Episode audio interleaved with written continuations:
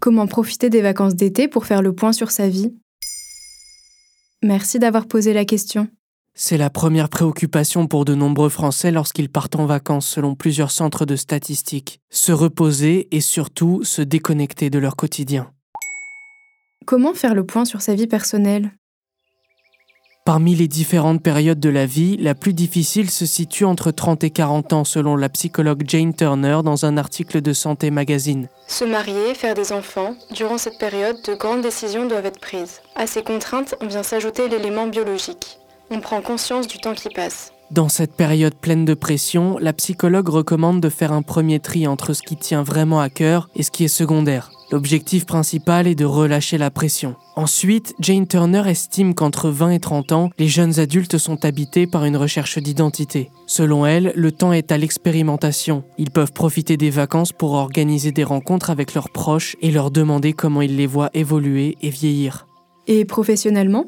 Selon une étude Audencia et Jobs That Make Sense publiée en 2022, 92% des actifs s'interrogent sur le sens de leur travail. De ce chiffre découlent plusieurs mouvements comme le quiet quitting ou le conscious quitting. Mais pas de panique, il suffit de se poser et de faire le point sur sa vie professionnelle. Blumencia, Nouvelle Vie Pro ou encore Yellow Monday, ces guides vous permettent de mettre de l'ordre dans votre vie pro. Sous forme de cahiers de vacances, vous trouverez des conseils, des informations sur la reconversion et la quête de sens au travail, et surtout une liste d'activités ludiques.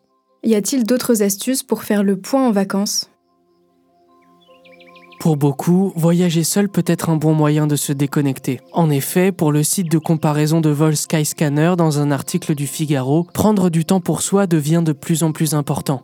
Près d'un tiers des voyageurs envisagent un voyage en solo l'année prochaine, notamment parmi les divorcés et les célibataires qui semblent les plus tentés par l'aventure du voyage en solitaire. Pour le psychiatre Gérard Macron, auteur de l'essai Psychologie de la solitude, voyager seul permet de mieux se découvrir. La solitude, quoique souvent vécue douloureusement, est structurante. Elle favorise non seulement la découverte de soi, mais aussi l'acceptation de ses limites et conduit à agir en être responsable et mature. Le voyage est le meilleur prof, le meilleur psy et le meilleur déclencheur d'inspiration.